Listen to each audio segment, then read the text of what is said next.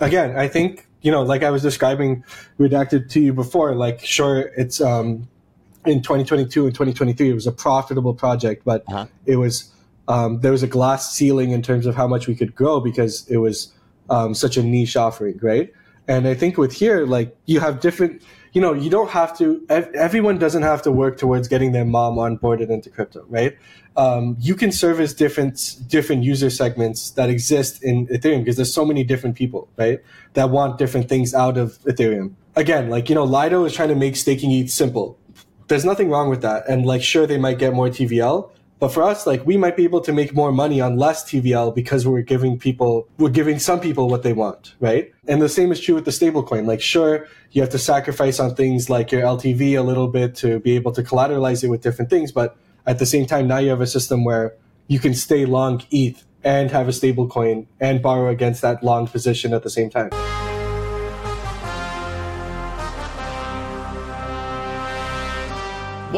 Steady Lads. In this episode, I interview Sami, one of the founders of Redacted Finance. Redacted has been shipping some pretty wild DeFi products, but most interesting to me is their new stablecoin Dinero, which they describe as a stablecoin backed by premium block space.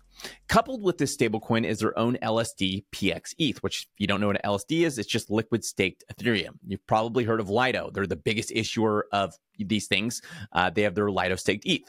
These are just tokens that are earned. These are just like uh, when you stake your Ethereum, it's normally locked. People wanted to be able to do things with it. So they have liquid stake tokens, which are like they represent that locked token, but you can go do things with them. Okay. Uh, these tokens are earning that, uh, earning around 4% typically. And that 4% comes directly from Ethereum uh, emissions, okay, blockchain emissions. So, like, uh, same way that people mine Bitcoin and they earn Bitcoin, uh, you can stake your ETH and earn Ethereum. Uh, so it works in the same way. They typically earn around 4%, like I said. However, Redacted's PX ETH earns closer to 8%. So typically they earn 4%, where PX ETH earns 8%. That's pretty crazy. So in this episode, we talk about uh, how PX ETH is able to earn 8% while these other ones earn 4% what it means when they say their stablecoin is backed by premium block space and their future plans for redacted and all their other products because they got a bunch of other stuff that they're doing uh, that have nothing to do with these things. So I mean, they do. They're all kind of interconnected, but they they have like their hidden hand, little bribe marketplace. They got all this weird stuff that they're doing. We talk about all that stuff and more. Redacted doesn't get a lot of attention. It's a smaller project, but I think you're going to be interested in what they have to do. I think it's worth exploring.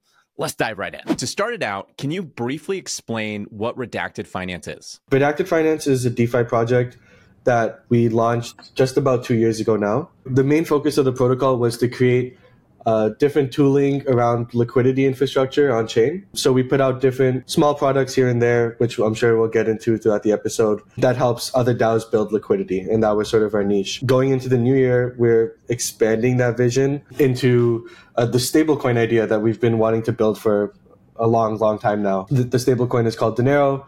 And again, I'm sure we'll dive into it throughout the episode. So happy to talk about it. Can you uh, maybe start out? I, I think your guys' first product was Hidden Hand. Can you, can you explain what that is? Yeah, totally. So, in the world of DeFi, um, I'm sure we, or just crypto in general, uh, we've seen all sorts of tactics throughout the years on how you can build liquidity, right? And uh-huh. for most projects, it's as simple as stake your LP token, stake the token single side, um, even you know all the way to L1s, right? Like stake the token for the, the security of the network, and um, you want to create these different liquidity sinks um, so that you can help grow the token. And um, obviously, when you are emitting a token, you're saying I'm just going to spend one dollar, hopefully to attract X amount of dollars back in liquidity.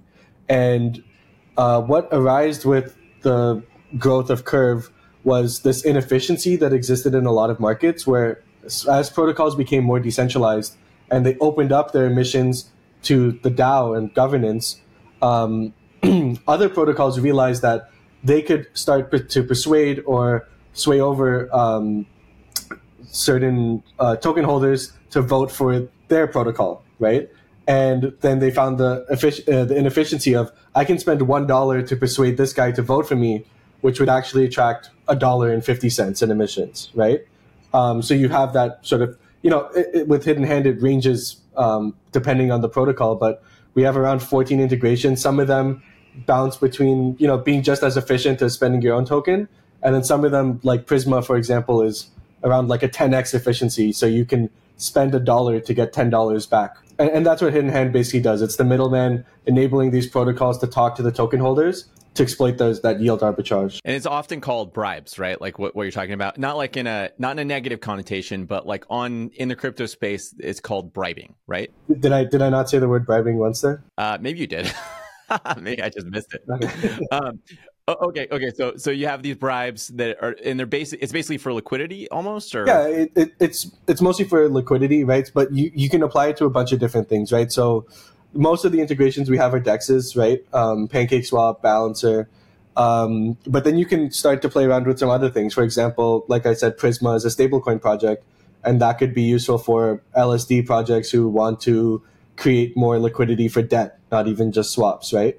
Um, or you could have uh, something like FloorDAO, for example, which is like a treasury based project that's focused on NFTs, right? So you could have NFT projects doing that to suck up a lot of the supply. And there's a bunch of different ways to apply it, mostly financial based projects, obviously. Um, but it's not limited to the dexes. Got it. So it's kind of like an incentives platform. Like you come to this platform as a as a protocol to get users to do kind of what you want them to right. do. And then uh, on the other side of that, the other the other side of the trade is the users are coming to the platform to get paid for a vote that they don't feel any sort of way about. Yeah. Okay. Okay. So sort of like um, uh, convex and, and curve, or is this kind of wrapped up in that? I don't know. But like the the concept of like, hey, a lot of people own convex tokens because they just want to like invest in it, but they don't actually care to use their voting rights. And so it's it's along those lines of like, you know, if you don't want to use your voting rights and you really care about them, why don't you use them in my favor and I'll give you a little bit more yield? That's the general concept. Exactly. Exactly. You know, it, it, it's not applied to governance votes that would actually change the protocol. It's only applied to what are called like gauge votes, right? So when they say we're putting out a hundred grand in CVX and uh, CRV emissions this week, like where do you guys want to distribute those emissions? Like that's what it's applied to, right? So you could rent away your vote for those specific types of votes.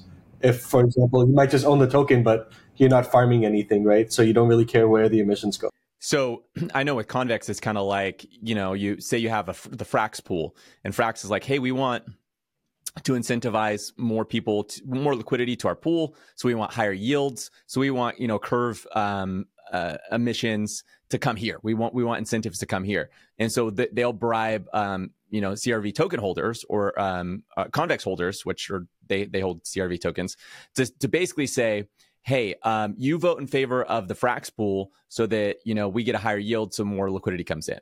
And so it's, it's kind of all it's it's all kind of games based around that kind of concept, right? Right. You could even you could even simplify it more, right? Um, that curve pool exists for Frax, right? And Frax could say, you know, stake this curve pool with us, and we'll give you twenty grand in emissions, right? When, whereas if you use a system like Hidden Hand, Frax could um, spend that 20 grand to persuade voters to actually direct 40 grand in rewards to that pool right? That's essentially what they're doing. So, so Hidden Hand kind of sits in the middle of this whole process and just makes it more efficient. It makes it so that, like, you know, someone like Frax can spend less money to get a bigger result. Exactly, and that that's really the types of um, niches and um, problems we've been trying to solve in the space up until now. Okay, so kind of different from Hidden Hand is Pirex. I think I'm pronouncing that right. Can you explain what Pirex is? Right. Pirex follows the same sort of thesis around um, unlocking more liquidity and rewards for people, um, but falls more in the realm of the, the governance tokens themselves rather than the utilities of them. So what we do is it's a liquid wrapper solution where people can deposit the main the main vault is CVX. So we'll use that as an example. Um, people can deposit their CVX. We lock it for them. We manage all the rewards. They're optimized. They're voting all of these different things to get the highest yield possible. And in return, you receive a liquid version of that locked position, which you can then use throughout DeFi, or you can sell it whenever you want, so you're not stuck in the locked position, or unlock it early. Any any sort anything you want. So, but you guys have like um, I, I thought you guys had like an LSD in Pirex, like a a liquid like your your own kind of LSD. Is that true? Or? Yeah, yeah, yeah, yeah. So um, the the product started. You know, we we like to take our times with things. We like to take our time with things, make sure things are really perfect. And the alpha of uh, the beta version of Pirex essentially was this PX CVX, like I just described it, right? And um, it, it is essentially is an LSD, but for a DeFi token like Convex, right? Um, but now what we're doing, which we just released about a week or two ago, was PXETH, which is our LSD for Ethereum. Um, so using the same tech that we used for some of the other Pirex vaults, um, we're creating an LSD, uh, an LSD for ETH specifically um, that will eventually go on to collateralize Dinero, but um, using the same concept for ETH. So, kind of to explain maybe to somebody who doesn't know what an LSD is, it's just liquid staked ETH, and basically, like when you stake your ETH, you earn, um, you know, around three to four percent, and that comes from emissions from the blockchain. It's like sustainable yield, but like you know, obviously, people don't want their staked ETH stuck. They don't want to. They want to be able to do stuff with it. And so, liquid staked ETH is taking that staked ETH and like kind of putting a wrapper around it and saying, now you can go do stuff with your staked ETH while it's staked. Um, what would make uh, what you have with uh, P- PXETH different than something like Lido staked ETH? Uh, maybe I'll go in a bit of a rant here. um, the product we're trying to build is a stablecoin, right? Um, and eventually this will all come back as to why the LSD is different, right? Um, the product we're trying to build for this year is a stablecoin. And in the decentralized stablecoin space, there's a few problems that need to get solved. One is obviously the centralization of collateral. Um, the other one is the lack of utility, right? You know, most people will just go into USDC or USDT unless there's another stablecoin that's offering them really good yield somewhere. And that, that's basically the third problem too, is just like farm and dump tokens, right? So what we wanted to do was build a stablecoin that had unique utility that would cause someone to not only trust the collateral that's backing it, but also be able to use it while they're in the stablecoin. And uh, that's essentially what we did. So the stablecoin can be used not only for gas, um, but also be used for um, premium block space, uh, I like a Flashbots Protect type solution throughout all the chains that we're integrated across. So Ethereum, all of its L2s, all the L1s we eventually expand to. Um, this stablecoin is like a single unit of account that you can use to uh, navigate your way throughout all these chains, right? In order to do that, obviously, the we need a collateral base that's not only decentralized but also dynamic enough to where we can do things like meta transactions and account abstraction and allow people to use this stablecoin for cool things. And, and that's what led us down the path of building this LSD, right? The LSD is uh, like all the others, essentially, right? Like, you know, you put your ETH in and you receive back this receipt token, essentially, that's earning yield and you can use it throughout the, the space. Um, but its, its novel utility is that it can um, power these meta transactions, which the others can't. There's also some um, cool yield abstractions attached to it. So, like you said, most LSDs are yielding 3%, 4%, but at the moment we're yielding 8%. That's pretty crazy. wait, wait, what makes up the difference? So, so the easiest way to describe it is that it's a two token system, right? Um, ETH enters the system and you would receive PXETH, right? PXETH can be used to farm Curve and Convex and uh, Aura and all the different integrations that we have for uh, PXETH. But it is not yielding any of the staking rate, right? Um, anyone who's in PXETH is sacrificing that Ethereum staking yield to people that are in APXETH, which is the staked PXETH. Uh, so people in PXETH are farming the DeFi yields and they're sacrificing the staking yield to people in APXETH. The people in APXETH are farming the Ethereum yield and sacrificing the DeFi yields to people in PXETH, right? So you create this abstraction of yield between the two different tokens, and then you let people who want to farm all of the uh, opportunities on chain have that boosted ability because so much of the supply is locked up in the staked product. And then you let the people who want to farm just the Ethereum yield have that boosted yield because they are sacrificing all of the DeFi yield to everyone else in the other product. So it does 8%, but it, it does it, but you as a holder don't experience that 8%. You're experiencing either half of that on the DeFi yield side or half of that on the staked yield side? No. Um, so let's say there's, uh, okay, the reason it's 8% is because 50% of the supply of PXETH is in, is in just PXETH. So 50% of the holders who are holding PXETH would rather farm the opportunities on Curve or Bunny or Uniswap or all the different yield opportunities that exist right now, rather than earn the Ethereum staking yield, right? Um, so that 50% of supply that would be earning 4% has sacrificed it, making the staked product earn 8%, right? And then that other 50% of holders that are earning the 8% has said, you know what, we just want the Ethereum staking yield. We don't want the DeFi yields or anything like that. So all of that yield that would have been caught up in Curve and all of these different platforms that's earning whatever, um, like around like 20 to 25%, um, obviously with more risk, becomes like 50% because so much of the supply is locked up in just the staking product. Okay. So um, you guys have PXETH. PXETH is making eight percent because of this um, because this op- this kind of sort of arbitrage opportunity where some people are splitting off and and doing different stuff with their PXETH and choosing to um, forego their yield. So that, that's pretty awesome. Like you guys are doing that's about double what anyone. I mean, like Lido's not doing anything close to that. Um, you know, uh, all, all, these bigger staking platforms don't do anything close to that. Do you guys envision that'll attract like a lot of people to want to hold PXETH? Uh, and what are the risks? We, we're introducing a lot of innovation with the stablecoin itself, and I think that itself will attract a ton of deposits into the LST system because of the yield that it offers and eventually the debt opportunity that it'll offer, right? Uh, in terms of like, you know, the market ultimately decides who they want. So, um, you know, frankly, like we're not in a position where we say like we're gonna flip Lido, right? Um, that would just be ridiculous, right? Um, but we do know that we can um, for the more experienced user, beat them out in terms of yield if you want to take uh, take one step down the rabbit hole, right? and manage that position. You know, sure for the for a normie or for your mom or something like you know Lido might be the the better option because like you know it's it's much simpler, right?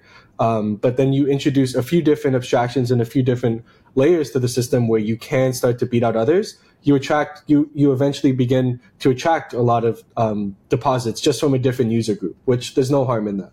So you know because we can offer such a good yield, I think that we will be in a position where we are like a top five LSD, just serving a different community, just serving a different user group of people in the Ethereum um, community. In terms of the risks that you take, right, like with any LSD, not just us, um, the risks you take are obviously having trust in the smart contract itself. Um, so that that would that would be the token. Um, you have to trust that the validators will uh, operate um, fairly and not get slashed, for example, right? Uh, yeah, you know, it, it's basic DeFi risks plus the risk of the validators being performant. So it's the same same same risk as Lido, like smart contract risk, slashing risk, same thing as Lido. Exactly. Yeah. Okay. Um, so that's pretty exciting. Okay, so you have PXETH. PXETH is able to do 8%. It's doing this 8%. No, maybe, maybe um, not to interrupt you there, but one thing that people get confused about is you say that, you know, PXETH is earning double the yield that Lido is offering, right? And you say, what are the risks? Because it, it you assume that it's using leverage or something, right? Um, but in the, it, truthfully, it's much simpler than that. It's just recognizing the fact that people do want to do different things with this LSD, and you creating that abstraction of yield between um, those different users is what creates that yield, right? Um, it's not it's nothing different than what Lido does, where it's just staking your ETH, but just by directing that ETH, the, directing that yield to a different product is what creates that um, boost in in APY. Okay, so from my understanding of PX ETH, the way it works is it's the same as Lido. You're going to take ETH, you're going to stake that ETH um, with um, Pirex. And it, then that ETH is now a, a, yielding kind of ETH. You have a, a, liquid staked ETH, right? And so it's earning that 4% or whatever coming from Ethereum's blockchain. The difference between Lido and you guys is that you then have to stake your, your liquid staked ETH again in order to actually get that yield. So normally with Lido, you you buy the the token, you're getting the yield. With you guys, you're gonna have to take your your token and uh, stake it again to get the yield. And there's gonna be people that don't want to do that. And the reason they're gonna not want to do that is they're gonna want to go over to Curve, they're to go to Balancer, they're going to go to these other, these other places to do uh, DeFi things. They're to want to farm various yields that are actually more than they could get with this token. And so they're choosing, they're saying, hey, I, we don't want that yield. Uh, it's only 4% or whatever, or 8% or whatever. And we can actually earn 15 or 20% on curve or balance or doing DeFi stuff. So they're over doing, they're doing that. They forego their yield. And so that extra yield goes to the people that aren't doing that. And so you have this kind of balancing act going on where some people are getting 8% for doing nothing and these other guys are able to do some cool defi farming stuff and earn 15% or whatever and, and both sides are happy that's basically how it works. Exactly that. And I think another good analogy is um, for people that are familiar with like Dai's DSR, right? Um, so Dai itself is not earning the DSR yield, right? That's coming from its RWAs and all of that stuff. But if you hold Dai and you don't want to go farm Dai and do whatever you want with it, and you just want to hold it and stake it, you can do that, right? And you can earn 5% or whatever, even though you could go earn 20%, 30% with all these cool things you can do with Dai. You can just stake your Dai and chill and earn 5%, 6%. It's very similar to that. That's a great way to explain it. Okay, so for me, one of the most exciting things uh, as far as redacted and what you're doing is with Dinero. And you've kind of touched on it a little bit, but I want to go more in depth. You described Dinero as an over collateralized stablecoin backed by premium block space. Can you explain what Dinero is more in depth? Yeah, sure. So, um, explaining it to uh, someone who just got into the space, it's a stablecoin, right? It's pegged to a dollar, and um, you can use it to eventually like buy things in the real world using our partnership with MoverDAO and a bunch of other things, right? To people who want to know what differentiates our stablecoin from others, the way I would describe it is that this stablecoin can act as money on any chain, right? You can use the stablecoin using our RPC. You know, sometimes you change from the default RPC MetaMask offers to Flashbots or another provider or something. Um, you can use our RPC to actually pay for transactions using the stablecoin. More than just being able to pay for gas with that stablecoin, you're able to pay for MEV proof transactions using it, right? So if you've ever used CowSwap, it's a similar analogy to that, where with CowSwap, they say, you know what, you don't have to pay any gas fees here. And we're going to try our best to um, actually like create a transaction where you will not get sandwich attacked or any of these other scary MEV topics, right? We're doing the same thing because we own that staked ether that is collateralizing the stablecoin. We're able to eventually get to a stage where we can start building the blocks ourselves and giving users who perform their transactions with our stablecoin uh, preferential treatment in the mempool, right? So when it comes down to it, what we're essentially saying is, you know, um, it's time to sell whatever you're doing and you can go into USDC or you can go into USDT, which is similar. It's pegged to a dollar. But you can also go into our stablecoin that's backed by a decentralized set of Ethereum that's operated by this distributed set of validators and nodes. Um, but at the same time, you can use the stablecoin in real time to do anything you could have done with ETH or whatever. Let's say you're on Sei, you can whatever you could have done with Sei. Um, you can use the stablecoin to do the same thing. So a, a normal stablecoin like USDC, USDT, um, well, for one, okay, what, what, most people don't realize is these are actually big, big cash flowing businesses. Like, uh, I think Q1 of 2023, Tether did like $2 billion in profits. It's crazy. No, people don't realize how lucrative stablecoins are. They're, they're amazing. Um, but a normal stable coin like USDT, USDC, it, it's backed by um, US treasuries. Okay. So, like, that's the majority of them hold US treasuries. Uh, they're a real world asset. They have to have them in an account somewhere tied to a, you know, maybe their DAO or, or whatever. And that's how they back their stable coins. You're backing Dinero with block space. Um, and specifically the block space tied to your uh, PX ETH. Can, maybe can you go more into that and how that works and how that like is stable and, and you're, you're able to do that? Because you back USDC with one dollar worth of US dollars, a, a, cash equivalent, like a treasury or something, right? Um, you're able to mint one dollar for one dollar, right? Whereas with us, because there's a bit more volatility attached to Ether itself, right? Um, what you're doing is a similar system, but you are saying like, I'll give you, in our case, $120 of Ether, and we'll give you $100 of the stable coin. So while that Ether is out earning yield and doing all of these different things, um, you can borrow the stable coin um, to go do wh- whatever else you want with it, right? While that is earning yield, and it's essentially a form of leverage, right? Um, at any point, you can bring the stablecoins back and get your $120 back, right? But it's a way of saying, like, um, I'm going to have this $120 here earning this yield. And at the same time, I'm going to go take the stablecoin and go do something else with it. And, and that, that's essentially how it works. Got it. Okay. Okay. So uh, I have, you know, um, one ETH, right? I got, I got thir- uh, 1200 bucks, whatever, whatever it is that 1300 bucks. I stake that on um, Pirex. I now am earning, and I stake my LSD to earn that 8%. And then I can take a loan out against that and get Dinero. Exactly. Yeah, exactly. And then that Dinero, but but it's like at what is it like? Uh, what's the loan to value? Is it like ninety percent, eighty percent? Um, it fluctuates, right? And like we will have places where you can borrow, you can borrow Dinero against just the staked Pirex ETH.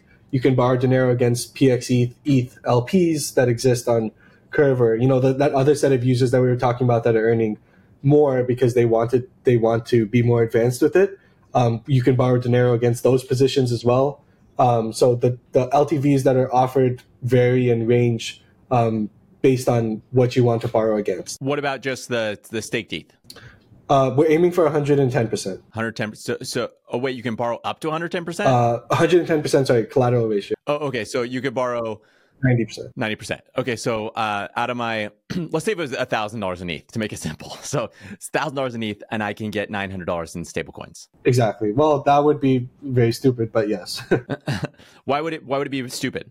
Can you explain? Because, um, just like, just like being transparent about risks and stuff, right? Like obviously what, what uh, the risk that opens up here is the liquidation risk, right? So, you know, if you were to like push it right to the edge and say, I want to borrow this $900, like there could be a fluctuation in the price of Ether and then we'd have to liquidate that. You'd obviously keep the stable coins that you borrowed, but that $1,000 would have to be used to protect the peg of the system, right? And so uh, I was going to ask, like, how do you ensure the peg? But it sounds like um, uh, liquidation. So, like, you know, if it goes to, if price goes down like i guess 9% 10% exactly then it gets liquidated well you know like what you want to do is you want to have that buffer where all you need in the system is a dollar of eth that backs a dollar of the stablecoin. But because ether fluctuates so much and can swing you want to create a buffer where you say like okay actually we're going to just say um, you need a dollar and 10 cents because even though we know this is the stablecoin would be depegged if, if that value reaches 99 cents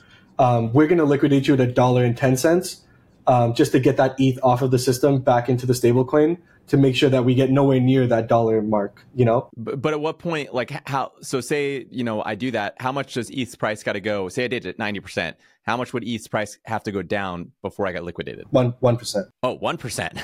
because that's the max, that's the max LTV, right? So what you'd really want to do is like, say like, I'll put $100 up and I'll borrow $50 or $60 or something so that ETH can do its thing. It can fluctuate. It can go up, but it can also go down. And I'm not going to lose my money there, right? Um, and then, you know, if ETH c- continuously goes down and it reaches a stage where like, okay, now you're pushing on 90% of your loan to value, then we'd have to start liquidating. But the stablecoin, based on how this works, is always going to be like pegged. It's always going to be stable because it, it's going to get liquidated. What's it get liquidated into? It gets liquidated into more um, dinero that we buy back the dinero so that there's not outstanding um, there's not outstanding stable coins that are that are um, that don't have the collateral to back them. Got it. Okay, so as, as ETH goes into price, basically the supply of dinero shrinks, um, and then you know as more and more people take out loans, the supply of dinero grows. Exactly. Yeah. Has anyone ever? Is this similar to any other models out there, or like you guys the first ones to do something like this? I, I at least I haven't heard anything like this. It's, it's pretty standard, right? Like um, GHO, Dai, like a lot of them operate like this. Um, obviously, each stablecoin has its own nuances in terms of how it can be the most efficient. Um, but I'd say it's a pretty um, industry standard model of like offering debt against a volatile asset, right? Um, yeah. But is anyone else doing it like because uh, like I said, most are backed by treasuries. Is there anything else out, out there backed by ETH? Yeah, there's a few out there that are backed by ETH. There's Prisma, which is doing really well. Um, there's obviously Dai, which is like mostly USDC, and Frax is mostly USDC. But um, you got like Inverse and uh, Prisma, and there's Libra. Uh, there's a few other DeFi projects that do this. Um, I wouldn't say that it's like the first project to ever create a stablecoin that's backed by you. So what's your guys' competitive edge or what, what made you guys do this if there's other people already doing it? So like that that's why I said that the problem that exists is like most people will enter USDC because they can say, I'll put in a dollar, I'll get a dollar, right? Whereas with these systems where you want to back it with mm-hmm. Whatever, you want to back it with Bitcoin, you want to back it with Ether, you want to back it with Link or something, right? Um, you have to put in a dollar twenty, a dollar thirty to get a dollar out, right? So because that because you're asking people to put up more to borrow less, you really have to bring something unique to the table in order to convince those people to do that, right? And the problem that exists with all of those stablecoins right now is that that utility simply doesn't exist, right? Um, sure I can go borrow against ETH in a variety of places, but like I can't do anything with that stablecoin. And by us creating that RPC aspect of things, um, we're able to create a system where the stablecoin can actually be used for things.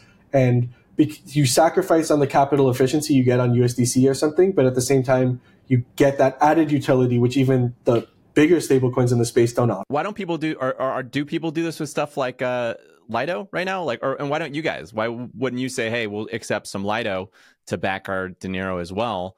and um, you know take out a loan against that. So that, that's what mostly what like for example I said Prisma and Lybra and stuff. That's what they're doing, right? So they say like put in your stat and borrow the stablecoin, right? Whereas with us, we needed to launch our own LSD because of the meta trans the, because of the utility the stablecoin offers. So we constantly need a dynamic collateral base where we can constantly pull on ETH to actually execute those transactions that the users are trying to do. Obviously, we can't pay the miner in our stablecoin, right? We need to pay the miner in ETH. So what they're doing is they're paying for transactions with Dinero and um, they're using it for meta transactions and stuff. And we need that LSD there where we can not only build the blocks ourselves, but also be able to have that um, collateral base of ETH, which we can pull out to pay for the transaction. Got it. So this has to do with um, the MEV stuff you were talking about earlier. Exactly. And so that's a big part of your vision. So I was thinking that was more of a smaller part, but that's a pretty big part of what you guys are trying to do. Yeah, like you know, like um, all three of those proponents of Dinero, the staked ether, the stablecoin, and the RPC, um, they all work in unison with each other to make each other better, right? Um, the like all of them by themselves wouldn't be that much of a competitive offering because there's obviously stable coins, there's obviously RPCs, there's obviously LSDs. But by creating one unified system where each of them benefits each other, um, you end up having a competitive advantage over others because you have a more complete offer. So with the RPC, like I've ne- I've never personally changed my RPC to like anything other than like whatever the default setting was on my wallet. Um, do do people do that a lot, or like what's the I guess what's the model behind that? Yeah, people do people do do it a lot because, um, for example, if you're using the basic MetaMask um, RPC, right, and you were to go make a swap on Uniswap, right, and there was an opportunity that exists with your swap where I, as someone who's a more advanced user, can see your transaction before it gets approved, and I can buy the token you're buying before you and then sell it after you buy it right? A sandwich attack. I would do that. so people use different RPCs like I said Flashbots Protect earlier, where it's an RPC where your transaction is hidden from malicious actors like that.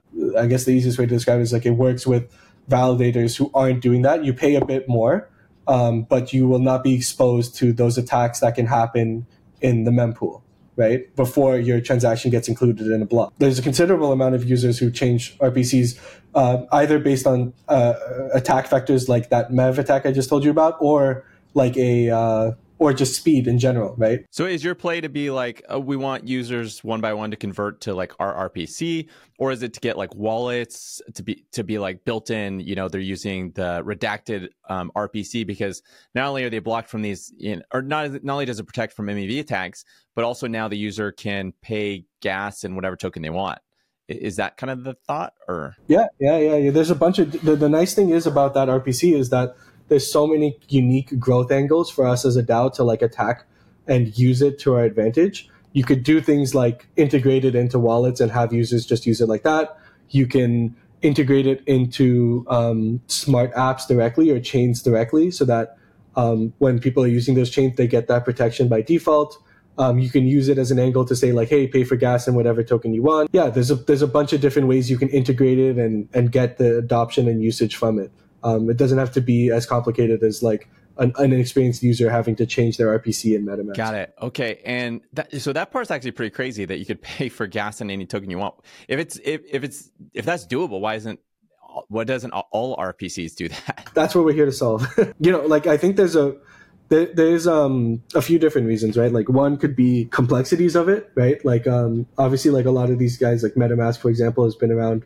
They have a system that works. They a lot of people would trade positions to be where MetaMask is at. You know, uh, we will offer that um, that service to people who want it, and I think there will be a bunch of people who do want to use that and would, would genuinely be excited about it. So with your RPC, say it got built into you know Rabby Wallet. I'm using Rabby Wallet. I do, you know, swaps through it. And now, like, I never have to have ETH for gas again. I could pay for anything. I, I could use USDC to pay for gas. Well, you would use to start, you would use the Dinero for gas because we would still need that Ether to be able to execute the transaction behind the scenes, right? Um, because obviously all the miners will only take ETH, right? Um, so we need that Ether that is collateralizing Dinero. So you would spend you would spend ten dollars in Dinero. What we would be doing is we would be burning that ten dollars in Dinero getting the ether from it and then paying for your transaction. Got it. Got it. Okay. So you need Dinero to pay for gas. So it's an option where you can use a stablecoin to pay for gas. Exactly. And one thing that we've played, one thing that we've played with also is, is being able to use multiple different tokens also. So what that would do is like, let's say you have Link on, what's your favorite L2 right now? Um, Ar- Arbitrum. You have Link on Arbitrum and that's all you have. And you want to make a swap. Eventually you'll be able to use the RPC also to say, uh, I'm going to pay for this transaction in Link.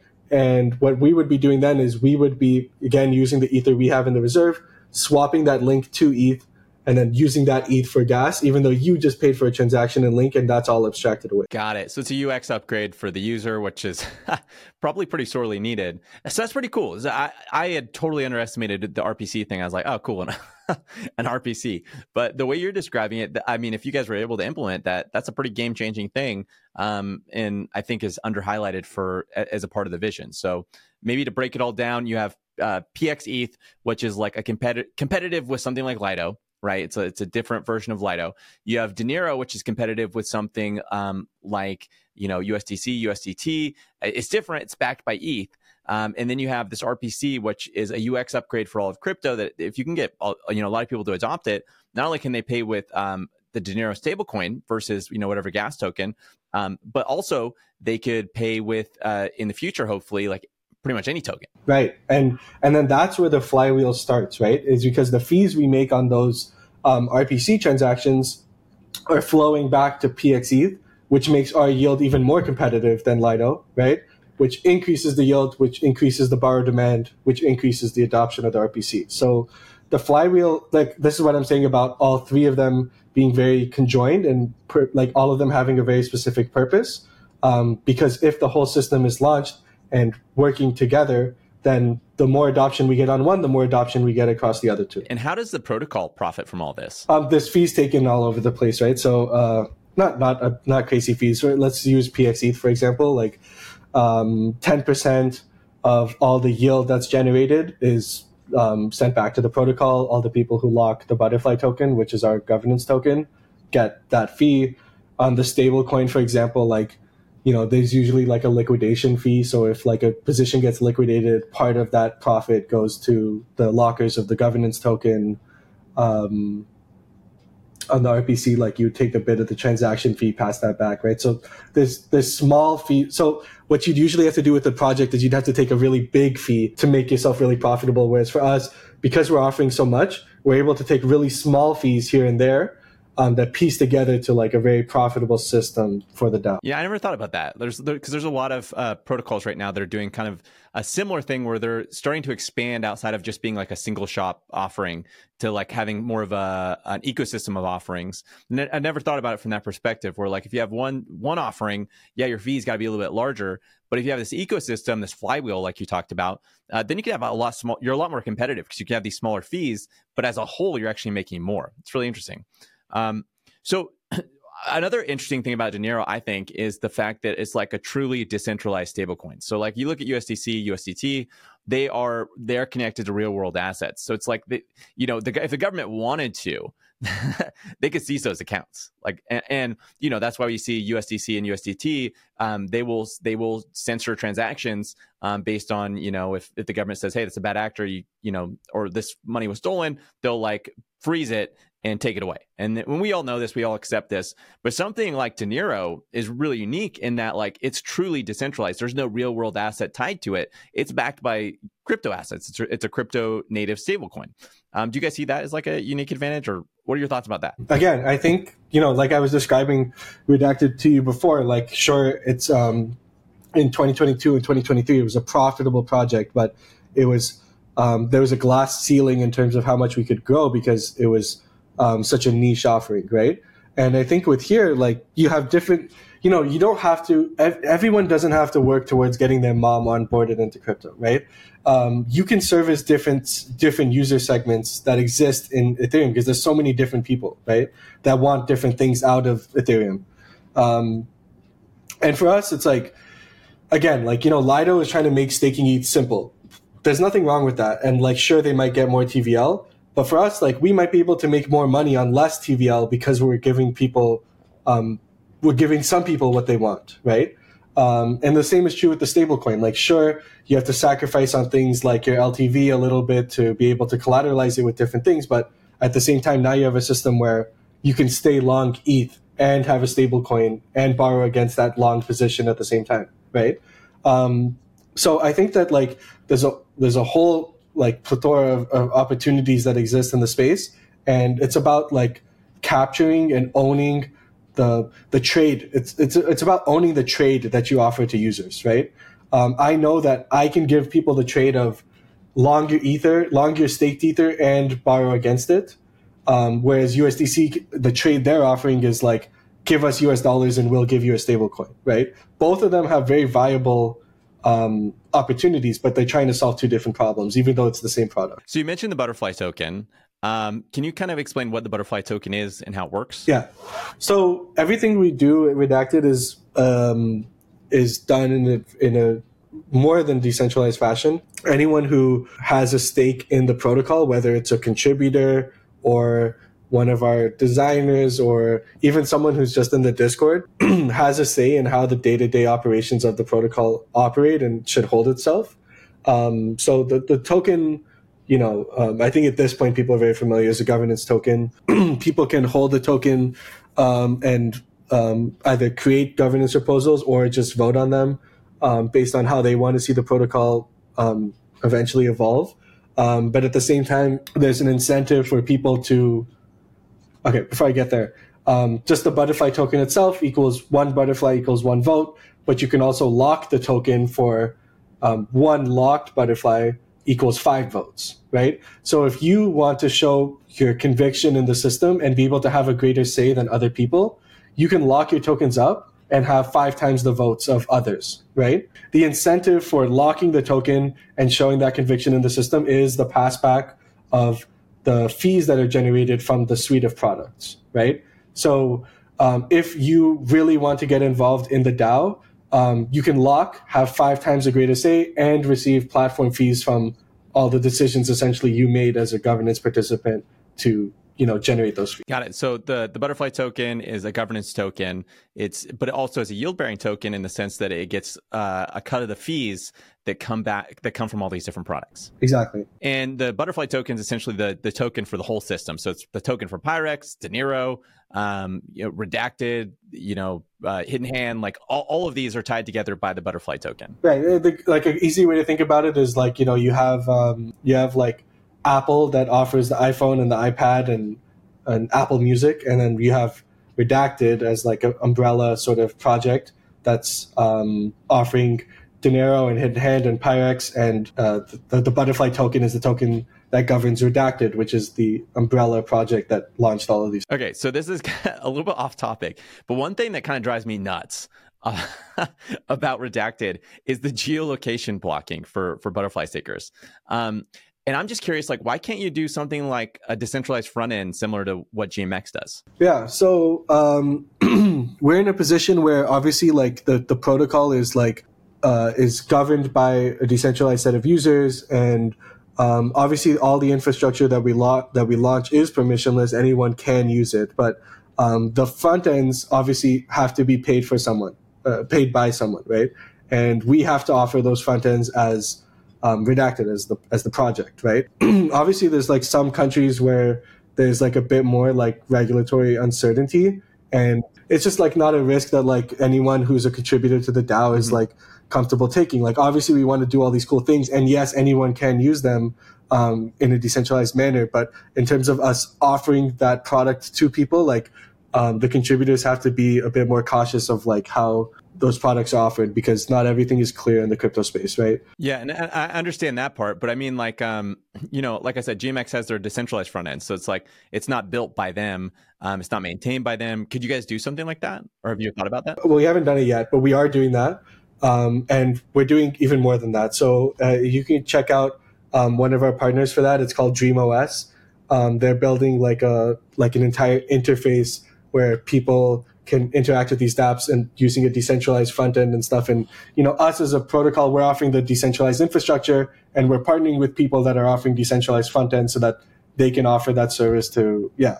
I was going to ask, what's next for Redacted, uh, and, and, what are you excited about? I'm excited to get PXETH off the ground. Obviously, um, everything doesn't come into fruition in just a second like that.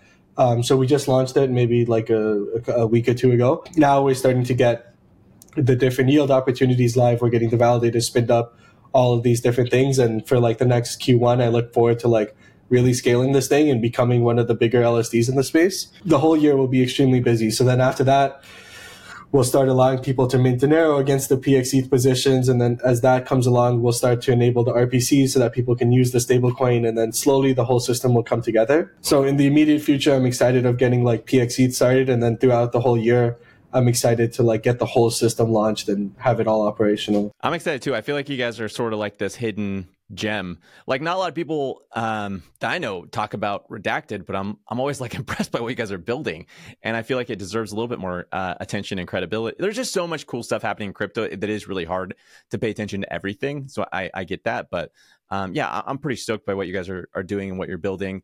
Um, th- this is kind of maybe on a different note and, and more just for fun, but um, what tokens or projects besides Butterfly are you just interested in currently? I've been really busy um, with Redacted. Um, but no, obviously, like I'm excited about some of the upcoming L1s that are launching. I'm really excited about um, Berachain um, and the proof of liquidity concept there. I'm really excited about some of those decentralized front end projects that we talked about earlier. I think that those solve a lot of problems. I think um, the DePIN space, like the decentralized front uh, physical infrastructure, is also really exciting. I think people like being able to like hold things and recognize they're real. Um, so there's a few projects in that space too that I'm pretty excited about. Okay, okay, and then another one just for fun. Um, just being someone in the crypto space, I ask everyone this: How do you see 24, 2024 and 2025 playing out for crypto? If you have any sort of opinion on it. you know, you know, like my truthful answer is that like if if I knew the answer to that, I would be uh, on an island somewhere like with a really big mansion. okay, that, that, that's fair. That's fair. Um, but I think um, things are looking good, right? Like um, sentiment's improving. Um, the tech is only getting better. a lot of people that I know have been building stuff are like finally getting ready to start releasing it, and there'll be a lot more things to do in this cycle. I think so. Um, I'm feeling optimistic, but um, you know, obviously there's anything could happen anytime. Yeah, anything could happen anytime. Today we saw a, a, pretty massive crash in the market based off of um, you know, some people saying that the ETF wasn't going to get approved. One story saying the ETF wasn't going to approve. The whole market just dropped. Everyone was waiting on a uh, pins and needles on that one, and then it came out that like not super credible. So we'll, we'll, see. We'll see what happens. Anything can happen in crypto, uh, and maybe um, you know, uh, going into that, obviously none of this has been investment advice. Um, I personally do hold some butterfly tokens, so you should be aware of that. And you know, butterfly is risky, crypto is risky, everything's risky in the crypto space, and so you should always be careful because anything can happen. If, if people want to learn more um, about redacted and what you guys are doing what's the best place to go is it like twitter discord yeah um, the twitter has the link tree to like everything um, whatever interests you. You want to just go straight to the app, so you want to go to the Discord, talk to us, whatever. Um, we're all there in the Discord, but the Twitter is like generally where, where we share things. We'll have um, our university live in the coming weeks also. Um, so for people who want to like learn more than just stay up to date, um, that will be live and launched soon as well. So um, the Twitter is the best place to like go, and then from the Twitter, there's in the description like a way to get to whatever you want to get to.